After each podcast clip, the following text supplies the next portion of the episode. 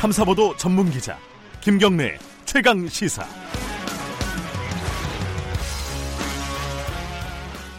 미국 군 수뇌부들이 총 출동하고 있습니다. 어, 뭐 거의 다 총 출동해서 어, 지소미아 한일 군사보호 협정 연장 그리고 방위비 분담금 인상 전방위적으로 압박을 하고 있습니다. 우리 정부 입장에서는 좀 당혹스러운 상황일 수도 있을 것 같고요.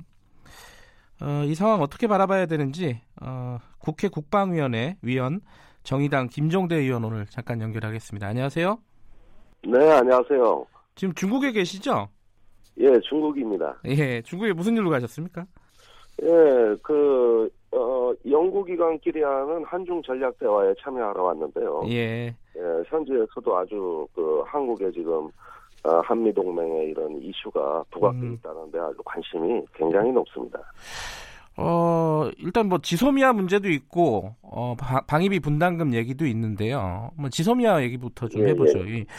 이두 가지 정도 좀 의문이 듭니다. 왜 미국이 지금 와서 이렇게 어, 목소리를 높이냐. 이 애초에 지소미아 종료를 결정할 때는 별다른 중재 노력을 안 했지 않았습니까, 미국이? 왜 이러는 거예요?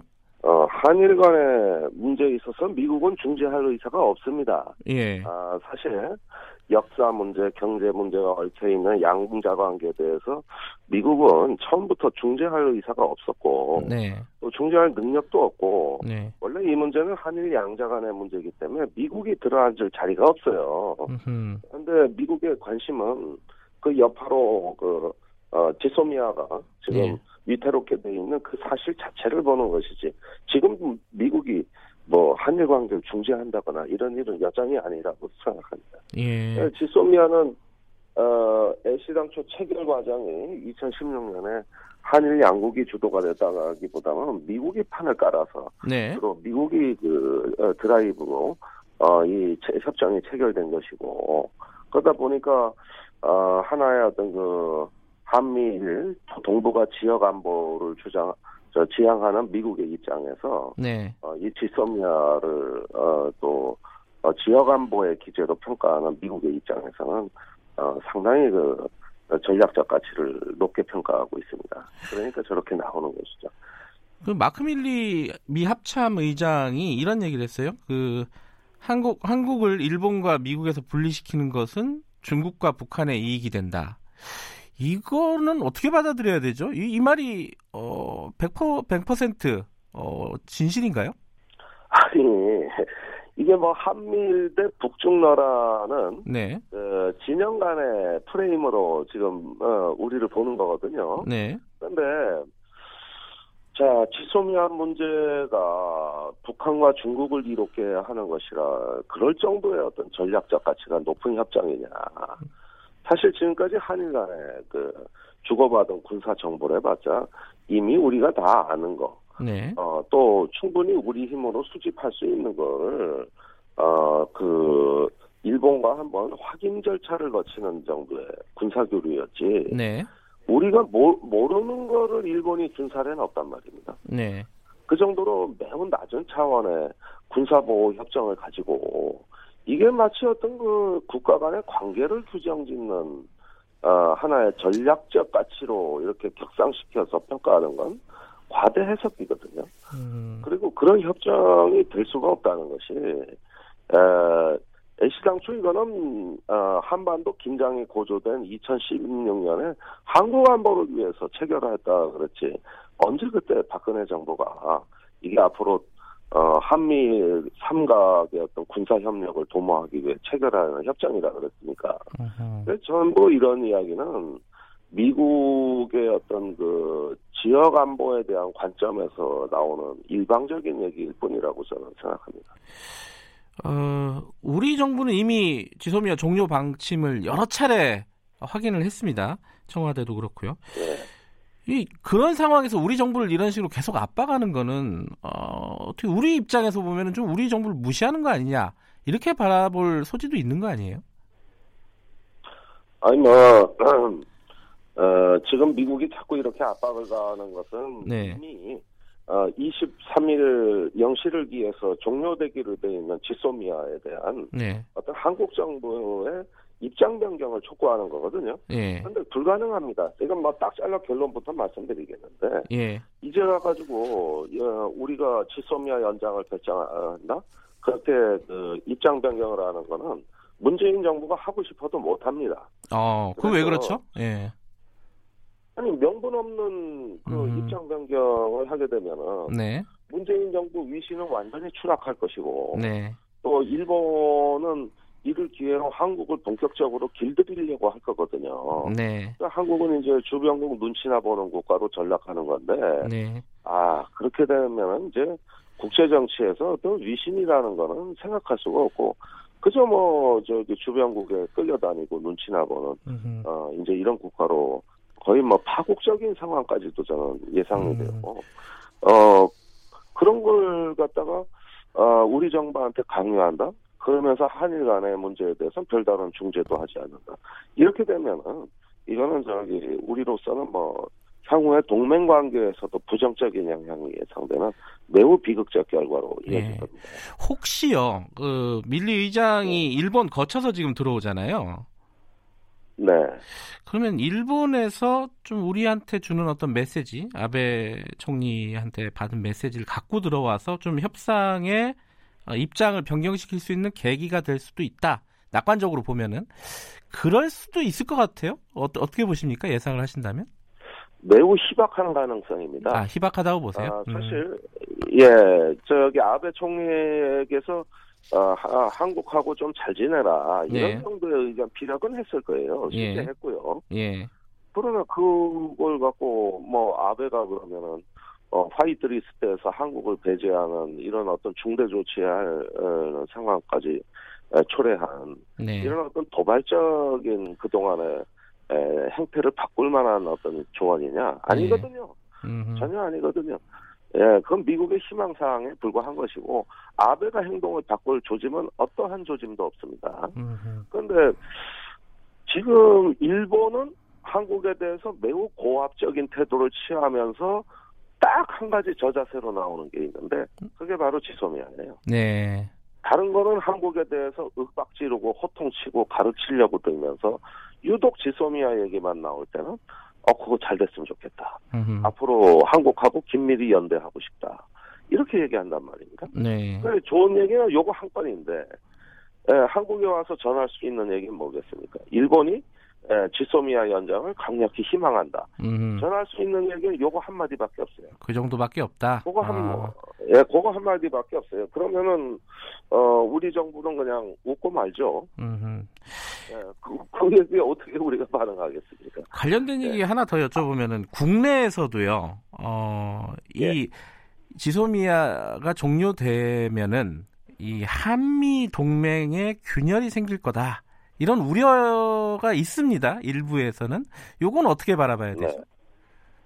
글쎄, 뭐, 미국의 인도 태평양 전략이라는 구상에서 보면, 네, 이 지소미아는 장차 한국의 안보를 위한 것이 아니라 미국의 전략을 충족하기 위한 어떤 기제로 작동하니까 미국이 실망이 큰 겁니다. 네, 자기들의 어떤 그 계산서대로라면 어, 차질을 빚는 거죠. 네, 자 그런데 그래서 동맹에 부정적인 영향이 있다 치지만 방위비 분담금 다섯 배 올려달라는 이 무리한 요구가 동맹을 균열시키는 거에 비하면 조족지열이다.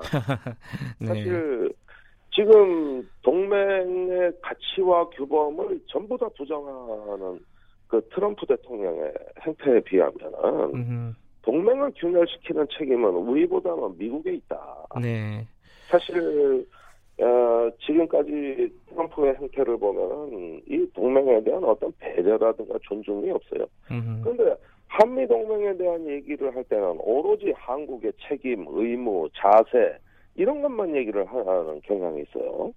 그거는 저는 부당하다고 봅니다. 어, 동맹은 상호적이고 호혜적인 것인데, 네, 어, 그런데 뭐, 어, 이렇게 주로 우리나라의 어떤 책임과 의무를 강조하는 동맹론자들이 우리 네. 사회도 많다는 데 대해서 저는 경악을 금할 수가 없고요. 그리고 진짜 한미동맹을 결속시키려면은, 어, 한미 간의 이 잘못된 의제 세팅, 어, 현재 한미 간의 현안으로 대두된 뭐, 방위비 분담금 문제라든지 네. 뭐 호르무즈 해협에 대한 파병 또 지소미아 이런 부분에 대한 의제 관리가 잘못되어 있는 것이 이미 동맹의 정신을 반 이상 훼손했다고 저는 보고 있습니다. 그 방위비 분담금 얘기 좀 간단하게 몇 가지 좀 여쭤볼게요. 그 50억 달러를 미국에서 요구하는 건 이거는 진짜 받으려고 하는 거예요? 아니면은 그 협상용으로 엄포를 놓는 겁니까? 어떻게 해석하십니까? 아니 일각에서는 네. 어, 협상용이라고 얘기를 하면서 네. 이 20억 달러 뭐 우리 돈으로 한 2조 원 남짓쯤에는 미국이 어, 협상에 응할 거라는 보도가 나오고 있어요. 예. 어 그건 뭐 국내 우리 인사들도 많이 네. 주장을 하는 건데 근데 이렇게 한번 생각해 보세요. 20억 달러 줄 테니까 그럼 이거 먹고 어 이제 협상 마무리 짓자 이러면은 미국은 오케이 하면서 대신 5년 단위 협상이 아니라 1년 정도는 그 정도로 참겠다고 나올 겁니다. 네. 작, 작년에도 그랬거든요. 원래 예. 방위비 협상이라는 게 뭡니까? 5년 단위 협상이에요. 예. 그러면은 어 내년 1년 정도는 한 1조 원 정도 더 받아내고 네. 앞으로 5년에 걸쳐서는 어 50억 달러 즉 6조 원을 받아내겠다는 계획으로 가면 되는 거거든요. 네. 그러니까 5년 후에 목표를 합의하지 말고 음흠. 그 중간 목표 어 1년에 20%씩 뭐 30%씩 이렇게 올리는 방향으로 해 가지고 어 또는 1년에 100%씩만 올려도 5년이면 500% 아니에요. 예. 그러면은 어 50, 50억 달러가 되는 겁니다. 음흠. 목표가 달성되는 거죠. 그러니까 이걸 1년으로 쪼개가지고 네. 2조 원 정도 받아내겠다 그러면은 그거는 동일한 계산법입니다. 그게 바로 5년 후에 50억 달러하고 똑같은 계산법이거든요. 그러니까 이런 정도를 마치 어 저기 어그 양쪽이 절충한 것처럼 착각을 해서는 안 된다는 거예요. 음. 그 마크 밀러 또 어, 합참 의장 얘기 또 나오는데 그 미국 네. 국민들이 어, 한국과 일본에 군대가 왜, 있, 왜 있는지 거기에 대한 의문을 제기하고 있다 이런 식으로 얘기를 했어요. 이거는 뭐 철수라든가 감축 이런 것들을 약간 협박적으로 얘기한 듯한 태도인데 우리가 선택할 수 있는 카드 왜냐면 이것 때문에 불안해하는 쪽들이 좀 있거든요. 아, 주한미군 빠지면 어떡하냐 지금 분단 상황에서 우리는 어떻게 해야 됩니까 지금? 자, 그 밀러 의장의 발언은 네, 주한미군 철수론을 카드로 해가지고 돈을 더 받아내겠다는 아주 명확한 의사 표시입니다. 네, 이건 뭐 다른 의도가 아니에요. 그 메시지는 명확한 거예요. 네, 그런데 어, 주한미군이 지금 한국의 안보에 기여하는 한 측면만을 부각시켜서 그걸 가지고 마치 어, 카드로 써먹을 수 있다 이렇게 네. 하는 거는 정말 착각입니다. 어, 이 원래 주한미군 철수로는 트럼프 대통령이 에, 당선되자마자 주장했던 거예요. 예, 그런데 그, 그 당시에 맥마스터 백악관 안보보좌관이라든가 메티스 국방장관이 강력히 반대했던 건 뭐냐면 주한미군이 한국 방위보다 미국 본토 방위에 차지하는 의미가 더 크다. 네, 절대 주한미군 철군 문제를 건드려서는 안 된다. 이 음흠. 얘기하다가 트럼프한테 밑보여가지고 1, 2년 후에는 다 잘렸거든요. 네, 그런데 에, 만일에 주한미군이 철수 지금 철수되거나 또는 기능이 약화될 경우에는 미국 안보에 바로 직결되는 문제가 있습니다. 북한이나 중국이 미사일을 발사했을 때 이 주한미군이 탐지를 못하면 네, 이 본토나 또는 우주에서 탐지를 해야 되는데 신뢰성이 떨어집니다. 그래서 어 밥 우드워드 그 워싱턴 포스트 기자가 어, 증언한 바에 의하면 네, 주한미군이 철수하게 되면 북한이 미사일을 쐈을 때 에, 미국 알래스카에서 15분 뒤에 하는데 지금 현재 주한미군이 주둔함으로써 7초면은 할 수 있다. 음흠.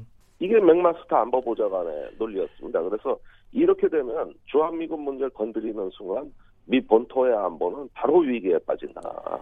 아주 결정적인 문제다. 이렇게 하면서 어, 결국 포기할 수 없는 존재가 주한미군이 돼버린 거죠. 그렇다면 우리가 협상을 할 때 너무 끌려다닐 필요는 네. 없다 이렇게 보시는 건가요? 아니 그렇죠. 그게 음, 지금 주한미군이 이 미국 본토 안보하고 이 동북아의 미국의 이익을 지키는데 아주 가장 결정적인 역할을 수행하는데 아 빼가려면 빼가라. 근데 음, 저기 어, 저기, 그렇게 되면은 한미 동맹은 물론이고, 미국의 어떤 범세계적인 안보가 치명적인 타격을 입는데, 그런 자해적인 행위를 왜 하냐. 그래서 이거는 하나의 카드로서만 이해하겠다. 네. 그 간접적인 메시지로만 우리는 알아듣겠다. 이래버리면 그만이지. 아니, 절대 못 빼간다는 거예요. 절대 못 빼간다. 알겠습니다. 앞으로 협상이 어떻게 진행이 될지 조금 더 지켜봐야 될 것 같습니다. 오늘 중국에서 바쁜데 연결해 주셔서 감사합니다. 고맙습니다. 네, 감사합니다. 예, 정의당 김종대 의원이었습니다.